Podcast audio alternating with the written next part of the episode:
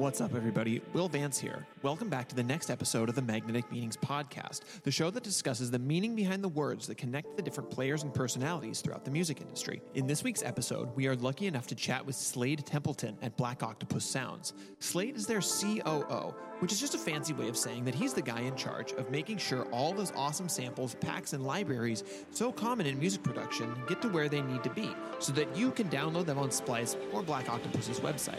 But, anyways, he's also a lot more than just that. Slade also spent a ton of his early life on tour, both bands and as a touring DJ. He's been working in music for decades, which is long enough to see the music industry change and himself too.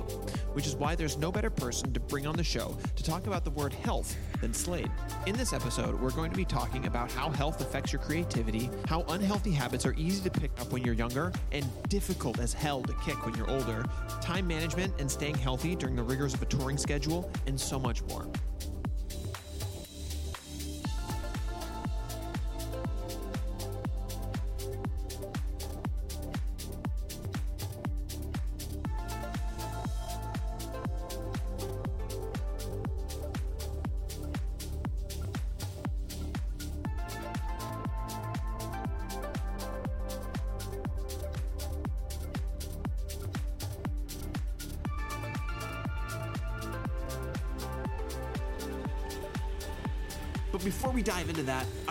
Quick shout out to the sponsor of this episode, Point Blank Online.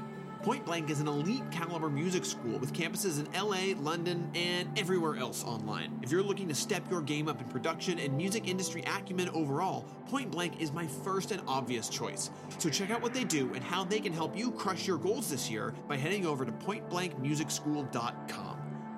But with that out of the way, let's dive into the word health with Slade Templeton.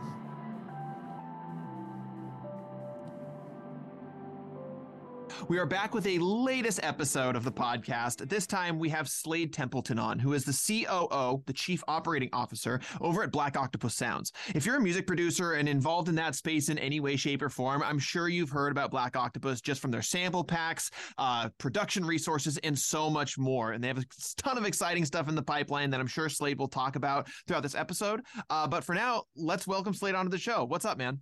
Hey, how's it going, man? Thanks a lot for having me. Yeah, no, no problem at all. Uh, how's the day going? How is the weekend going? It's Monday where we're chatting right now. Um, how's life? It's good. It's really good. I'm I'm new and fresh into the fatherhood thing, which I'm pretty sure you are too. Uh, so you know, we both know how that's going. So a little less sleep than usual. Uh, but yeah, everything's going really well. And I mean, over here in Switzerland, um, not much ever happens. It's pretty neutral, as everyone says. So not too much going in on the political front or the life front. Well, there we go. Sometimes it's better to have a to to keep the outside world even keel, so you can kind of focus on what matters most, which is music, kids, and making cool sample packs, right? Yeah, uh, exactly. so, you know, at the end of the day, this is Magnetic Meaning, right? The show where we talk about the words and the music of the music industry and kind of how they interrelate with each other, how they interact with each other. Uh, so, what is the word that you're bringing to the table for this episode?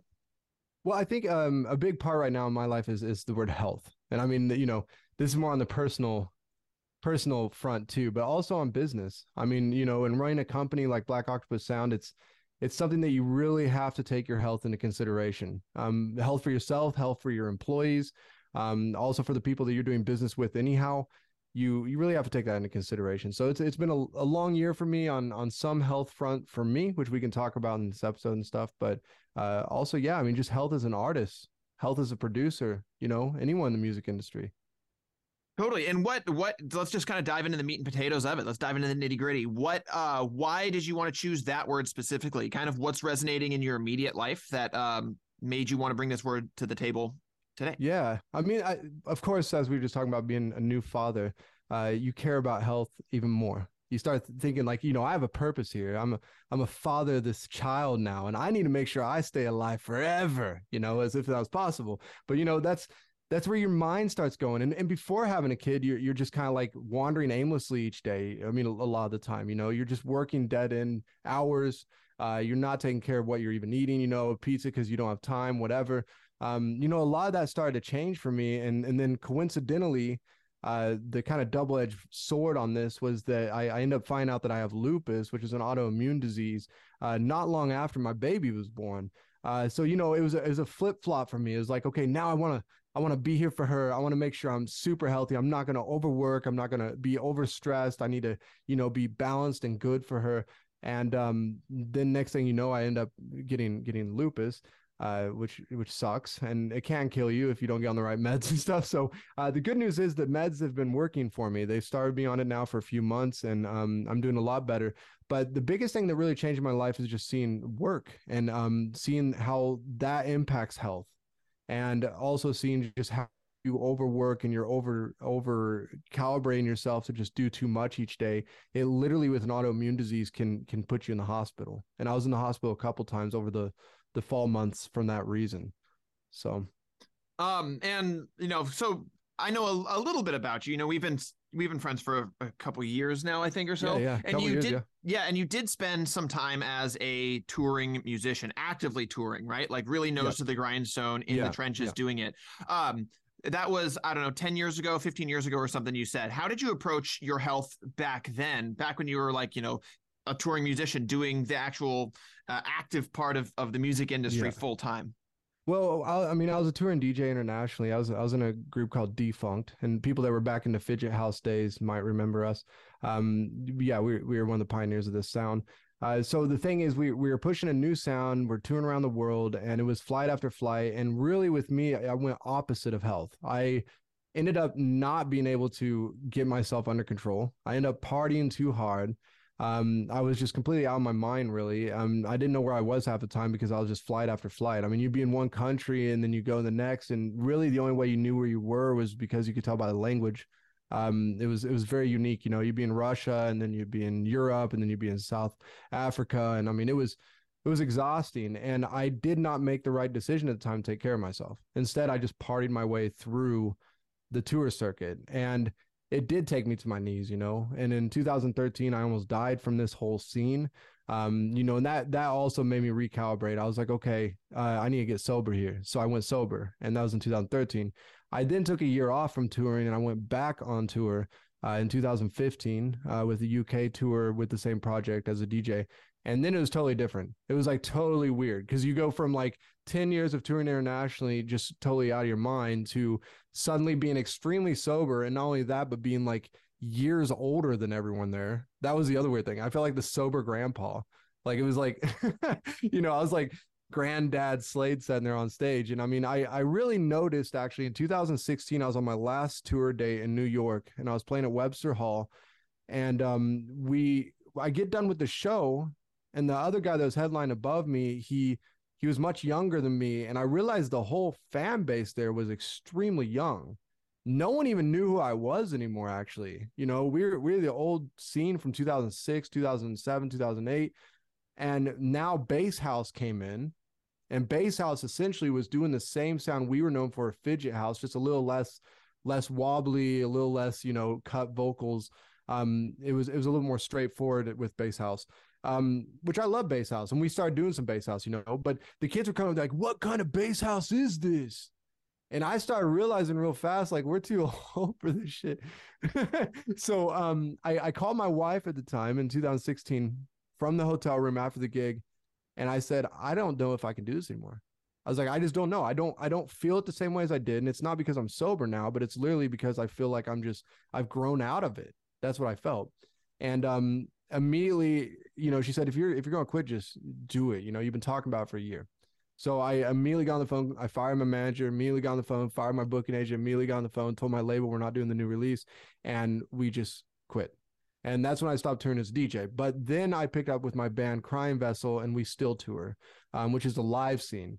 And um, health wise, with that is way easier. I will be 100% honest. Uh, to be healthy in the rock scene, uh, it, people always think of rock stars as the druggy ones. And honestly, if you come from the DJ circuit, and the party culture and the party scene and the rave scene, I can safely tell Guns N' Roses and Rolling Stones and all these guys that you know you don't even know. you don't even know what a party scene is. You know, I mean, the dance culture is just a, a whole different level of of party. I mean, you're making music for a party, right? That's the thing. When you hit the studio with with rock music or with a different genre like that, you're you're not Uh, some genres are. I mean, some styles and some artists, but you're not you're not hitting the studio going, man, I need to make something that's going to make people go out and just get messed up too. Nah, but you know, you start getting into the party scene as a dance producer, and then you're like, I need people, you know, they're just going to be dancing their ass off for the next ten hours. You know, that's a different different process. You know, so um, and so how did how did the especially during like your touring days when you were just like you know balls to the wall partying the whole time. How, in reflection, now that you're 15 years, 10 years outside of that, how do you see that that was a, a for? How do you see those? How do you view those as formative years on how you approach health now as a you know as a dad and a DJ granddad to this? Yeah.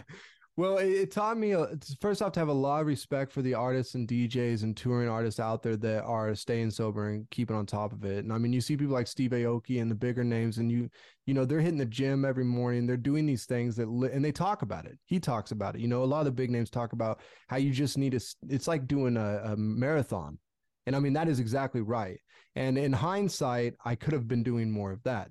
My marathon was, you know, how many drinks can I have? You know, not you know how many miles can I run before my show? So, um, you know, in hindsight, I, I see that this was the wrong decision then, but what it's done for me now is it's made me really respect sleep. First off, like my sleep is is a treasure to me now. I also really love mornings because usually I was just going bed or going to catch a flight. As anyone else listening to this, it's a producer knows or a DJ, um, you know, those early AM flights so the promoters can save some money. And then, um, you know, there's there's just a, a view of in the music industry too. I like to be the the background guy. I like it. I I I, am a co-owner of a multi-platinum studio here in Switzerland uh, called Influx Studios, and um, that's also my side you know my side job along with with uh, Black Octopuses. I'm a record producer, and being the back background guy, what I'm able to do now with the bands I'm producing is say, this is how it is on stage. I know personally how it was. So when I'm producing their album, I know where they're going to go with it. I know where they're going to end up as a touring artist. And to feel the stage as a record producer and feeling that either healthy or unhealthy lifestyle, however you live it, you get a vibe and you get an emotion that's in the studio to project into their music to know how their fans are going to react in that way. And as a record producer, I I believe every record producer that's you know able to get on stage at least a little bit um, you know, should do that. And and you know, even if it's unhealthy for a while, but to learn how to find health in the music industry, um, it's a growing pain, but it's worth it. You know, it's worth it for yourself. It's worth it for the the, the colleagues around you, and it's worth it for your artists you're working with.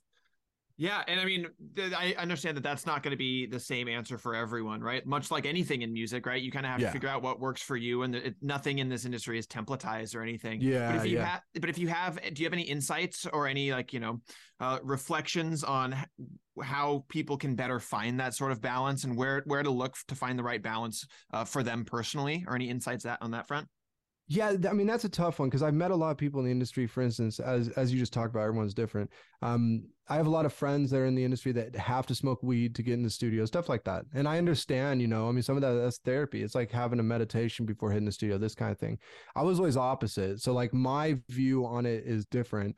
It was uh, when I when I knew I had a problem was when I started to use to go into the studio. Mm-hmm then I knew I had an issue going on here because I, I always was like, I have to be sober when I'm writing music. I have to be 100% sober, even when I was full blown tour and partying.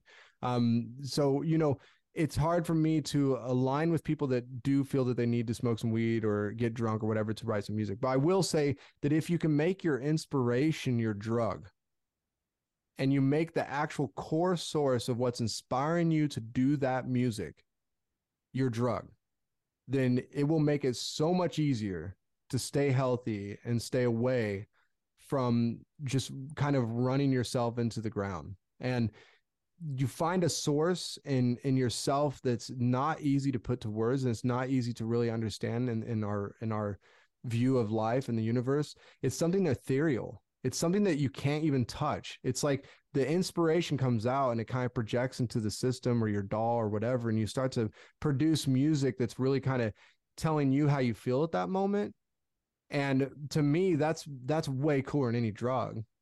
It's and and once you find that that's cooler you know it's going to keep you straight. It's going to say okay that's my inspiration. That's my goal you know to get this song done get it to a label.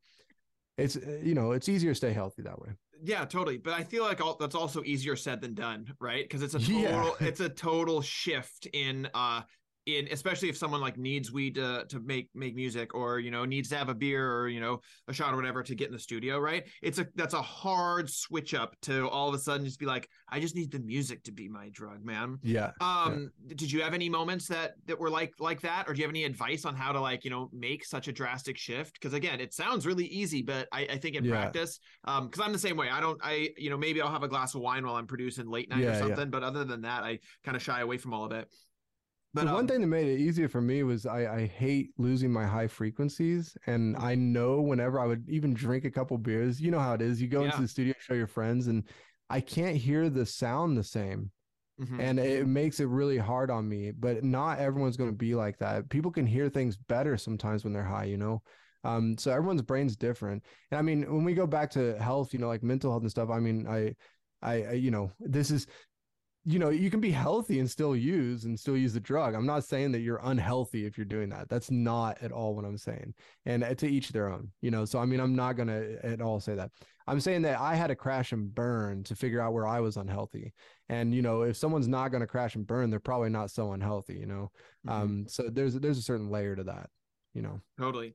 Totally. And I think also it helps put to put things into perspective. I think I was talking about the same thing with someone else on the podcast a couple months ago, but like as I've gotten older, my my I've prioritized health so much more as well. Just because, especially with the kid and everything like that, but like you just don't bounce back and your body can't take as much um of punishment in your 30s as you can in your 20s, right? Two beer hangover. Yeah. Yeah.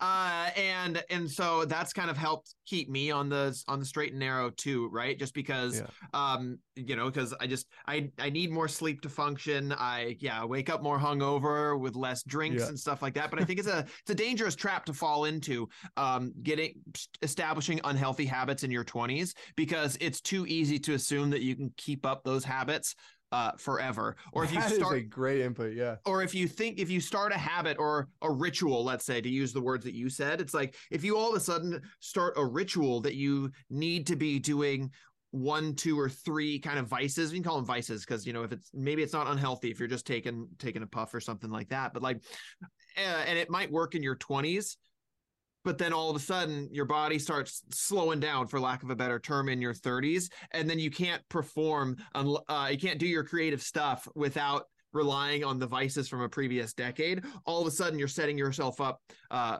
for an uphill battle not for failure because some people Yeah. can totally manage to do it and some people thrive still in it but it's it's definitely an uphill battle for the majority i would assume of people That's awesome input, man. That is so spot on. Yeah. You're chasing Um, that dragon. chase yeah chasing the dragon for sure. Um and so kind of kind of moving on too right? Because um you talked about touched upon mental health and especially you talked about you know using creativity as as a drug to uh, instead of you know vices or you know whatever. Um let's just yeah let's just chat chat about that for a bit how how do you how how's your career now and your transition from DJing and touring kind of full time into being more of the background person? How has that affected your mental health and how has that create how has that affected the the music that you've been able to make in the time that you have to make music? I know you're a busy guy. Well, I mean, the big thing is like for me when I was using and I was messed up and stuff, like when I was touring, it was because of the tour life. It was because of the live atmosphere. And what I've noticed when I got older is I just I don't really enjoy the live side of things.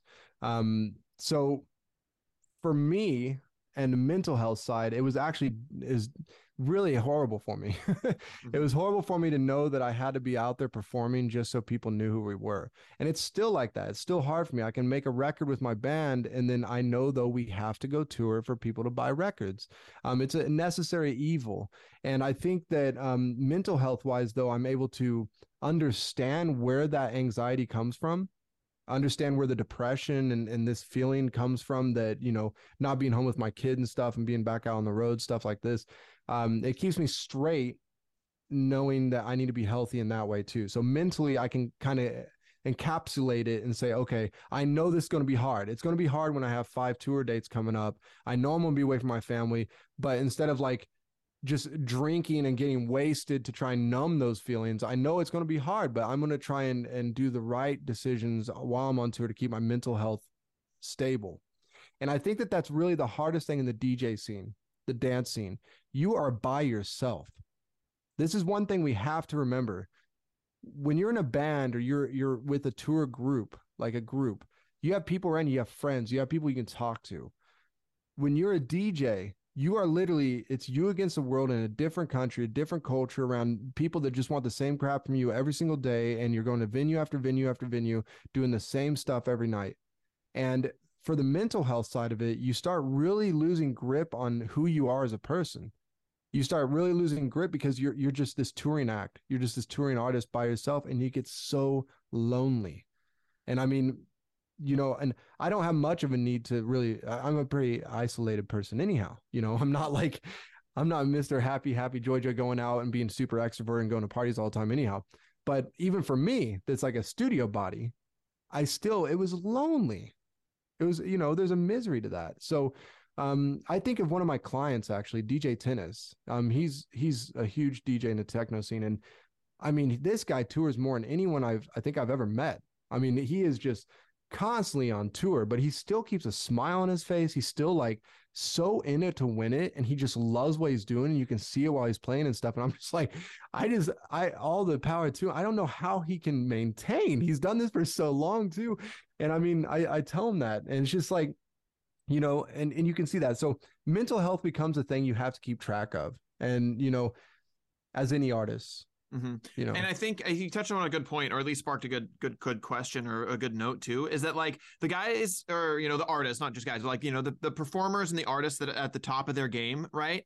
DJ Tennis, I'm, I'm well familiar with him. I've seen him play a few times, and Steve Aoki's and stuff like that, right? They make it look super easy, but they also likely have a very, very specific kind of personality and like drive type that is one in a million that yeah. allows them to perform like that or allows them to keep up that momentum and that lifestyle and everything. And just because they make it look easy doesn't mean that everyone who downloads a cracked version of Ableton and has a dream of becoming a traveling DJ can also do it. And that's totally fine, right? That that's, that's totally fine. There's a, and there's a million ways to make a buck in the music industry. I just think it's a it's um more people need to understand and set expectations that uh you know if the they can actually handle yeah. if they can actually handle the touring life because honestly yeah. i don't i think uh, less than 1% of people even who are chasing the dream can actually like do it at the level at the level it takes to be you know headlining tomorrowland stages and yeah, edc yeah. stages and stuff like that so um yeah i don't know that's i think just, it's a character thing riffing. I mean, it's it's true though with anything in the industry, and it, this this brings up a good point. We handle it at the studio this way. Like we have assistants at the studio, and they're all learning to be record producers. And there's a lot of times that they have so much talent or so much good ear on the music, and so so much good technical know how of compressors and equalizers and all this, but then they don't have the character to direct or be a leader in the studio to the band. You know what I mean?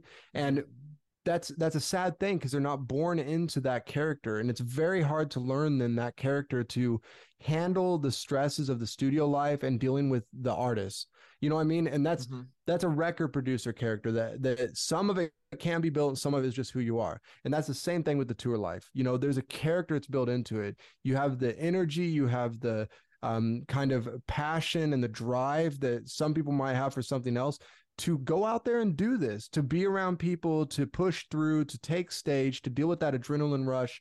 You know what I mean? Mm-hmm. Um, some people can walk off the stage and they don't chase that adrenaline, and that's the the other big thing that's a problem for for artists falling into addiction is because you take off stage and then all of a sudden you have a natural high from this chemical rush of just sensation of adrenaline and serotonin and dopamine and you're playing and I mean everyone's just loving it and then you take off stage and it's just like your whole world crumbles because it's done. Mm-hmm. you know and a lot of people start chasing that dragon so to speak uh, yeah. there you know and that's where that character comes in you know like tennis you know he's straight he's he's a, a, a very amazing businessman too and like the way he holds himself on the tour life is because I got to actually hang with him on the tour life too a little bit and seeing him on and off stage and then also doing with him as a, as a client of mine and an artist he's the same person it's this drive this this strong character mm-hmm. to just be there for the moment and be able to handle it, you know?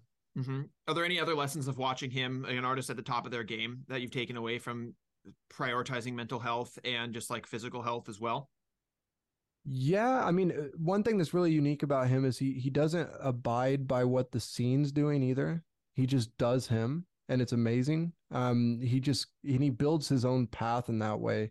Um, you know that that I think is healthy. I think totally. that's very healthy, you know, as an artist. The sad thing is, and I mean, I get this a lot at the studio because I'm I'm producing a lot of pop music, and you then have to deal with artists that they they know that their purpose as a musician at that point is to be on the radio it is a purpose, you know, and you see this deterioration of of self understanding as an artist in a lot of way. Not all of them. A lot of them really live for pop, but there's some that just say, I want to make a million, I want to be on the radio, you know, and that's it's a pipe dream. But mm-hmm. you know, you see then the deterioration of who they are. They they their mental health then at that point, you can see it just kind of wait, maybe I'm not good enough. Or then on the other flip side, maybe I don't know who I am as an artist, you know? Then you got mm-hmm. people like Tennis that like he knows himself. And not only that, he, he doesn't give a shit and he's just going to do what he does as an, as an artist and a musician. And, um, you know, the scene needs more of that. But the, the fact is the market and the listeners need to allow that more too, you know? Yeah, people yeah. need to be willing to listen to more avant garde. So yeah, I think it kind of comes back to, to the expectations that we were kind of riffing on of before, right? And like how there is no real template to success here. But yep. but I mean, you watch every, all up and coming artists, right? Like or anyone trying to trying to give the music industry a good crack and have their their shot at making a career in it are going to watch YouTube and they're going to find the top 5 tips for finding success in the music industry. And then they're going to go and top 5 tips for finding the original your original sound and blah blah blah blah blah. And all of a sudden uh, they're going to set the expectations that they want to be a full-time DJ. They want to headline Tomorrowland. They want to blah blah blah. And then this is the one route that it's going to take to do that. And all of a sudden that sets expectations um, and also kind of forces you down a road uh, that uh, like a path that might not even work for you, right? And so that all of a sudden you're not measuring up to the expectations that uh that you would set for yourself when really if you're just to kind of do your own thing that takes the pressure off of it right because it's you're kind of just yeah. trusting your gut which is a lot takes a lot of weight off your shoulders as long as you kind of trust yourself uh, and and then it kind of removes all the expectations and lets you just kind of blaze your own trail yeah, and I think that there's a uh, so there, I've talked about this a few times too on interviews. Is there's a, a, difference between inspiration and and to compare yourself. And one thing I find too the younger generation coming in is instead of being inspired by an artist, they actually start to compare themselves to the artist, compare themselves to Skrillex, compare themselves to these huge names. And what happens then is you immediately start to devalue yourself just because you aren't that artist. You aren't that person. And instead, you should be inspired by what they've done, but from that, mold your own path. Find who you are through that inspiration. You know what I mean? And that's kind of the cool thing of the sample pack industry, like circling full back here to like Black Octopus and stuff. Um, to find that inspiration isn't literally just to take the whole song starter kit put it all together and then release that track but we have seen this happen yeah, we have seen this happen so many times but um it's it's about grabbing that sound and then maybe it's a style that doesn't even belong in trap or belong in hip hop or whatever and and putting it in there and then you're inspired in a way that you never would have been before if it wasn't for that sample. Mm-hmm. and you know that's that's the thing is to just to ride that inspiration that way you know both through sounds and then also by the artists that you look up to you know inspire. Um but don't just start sitting there and just saying oh i'm not good enough or you know i'm i'm never going to be that you know that's yeah. that's always the worst idea. And jealousy comes into play and like this whole thing you know it's a nasty world to jump into. Yeah totally. But i mean it's it's it's one that it's it's the it's the game that people just assume that you have to play but I don't think yeah. it is right because you can just kind of yeah. you can certainly blaze your blaze your own trail. Um, yeah. All right, so we're kind of winding down on time. usually try to keep these kind of short and sweet to a half hour or so. But um, it, in closing, I always like to ask: Is there anything that I, I you wish I would have asked you? Is there anything that I, I should have asked you, or any other just like final last words that uh, you want to kind of share to the to the listeners about you know health, mental health, physical health, and all of it, and how you know staying on top of it all can better your career in the music industry. I think, I mean, really you said it best going back to the whole how are you going to see yourself in 10 or 15 or 20 years i think that's something that we when we're younger we think of ourselves in a success state how am i going to see myself touring in 10 or 15 years am i going to be huge and successful mm-hmm. but no one ever thinks is how am I going to be using my lungs and heart and organs, you know, and like how am I going to think of my health, the actual yeah, yeah. being, the actual body? You know, they live in this dreamland of fantasy. So I think that the only thing I can say is is when you consider yourself in the future and you consider what you're doing with yourself as a musician or an artist, also take into consideration of how you're going to be doing that physically, how you're going to be doing that as as a human and keeping that body going and biologically and you know just yeah, just staying on top of your health through that because not only will you be able to do it longer, but you'll be doing it a lot better, you know, and that's that's the important thing there. All right, you guys. I hope you enjoyed that short and sweet episode with Slade from Black Octopus Sounds. He's a humble guy, and seeing as we spent most of the time talking about the music and the health side of his life, he completely omitted the fact that he wrote one of the best selling horror novels. It's called Truth in the Shadows. I highly encourage you to check it out, either in book form or in the audiobook, which he's putting the finishing touches on as we speak. But that's all for now. See you another couple weeks for another episode of the Magnetic Meanings Podcast. Sometime between now and then, head over to pointblankmusicschool.com and check check out everything this premier music school has to offer. Remember that it's not just for producers and would be professionals. Point Blank can help you learn to DJ, manage artists in this industry. They even started their own podcasting course. The point is, whether you want to be playing big festivals, signed to your favorite labels, playing at your local club, or just making the music that's in your head, Point Blank has you covered. We'll be back in a few weeks. That's all for now.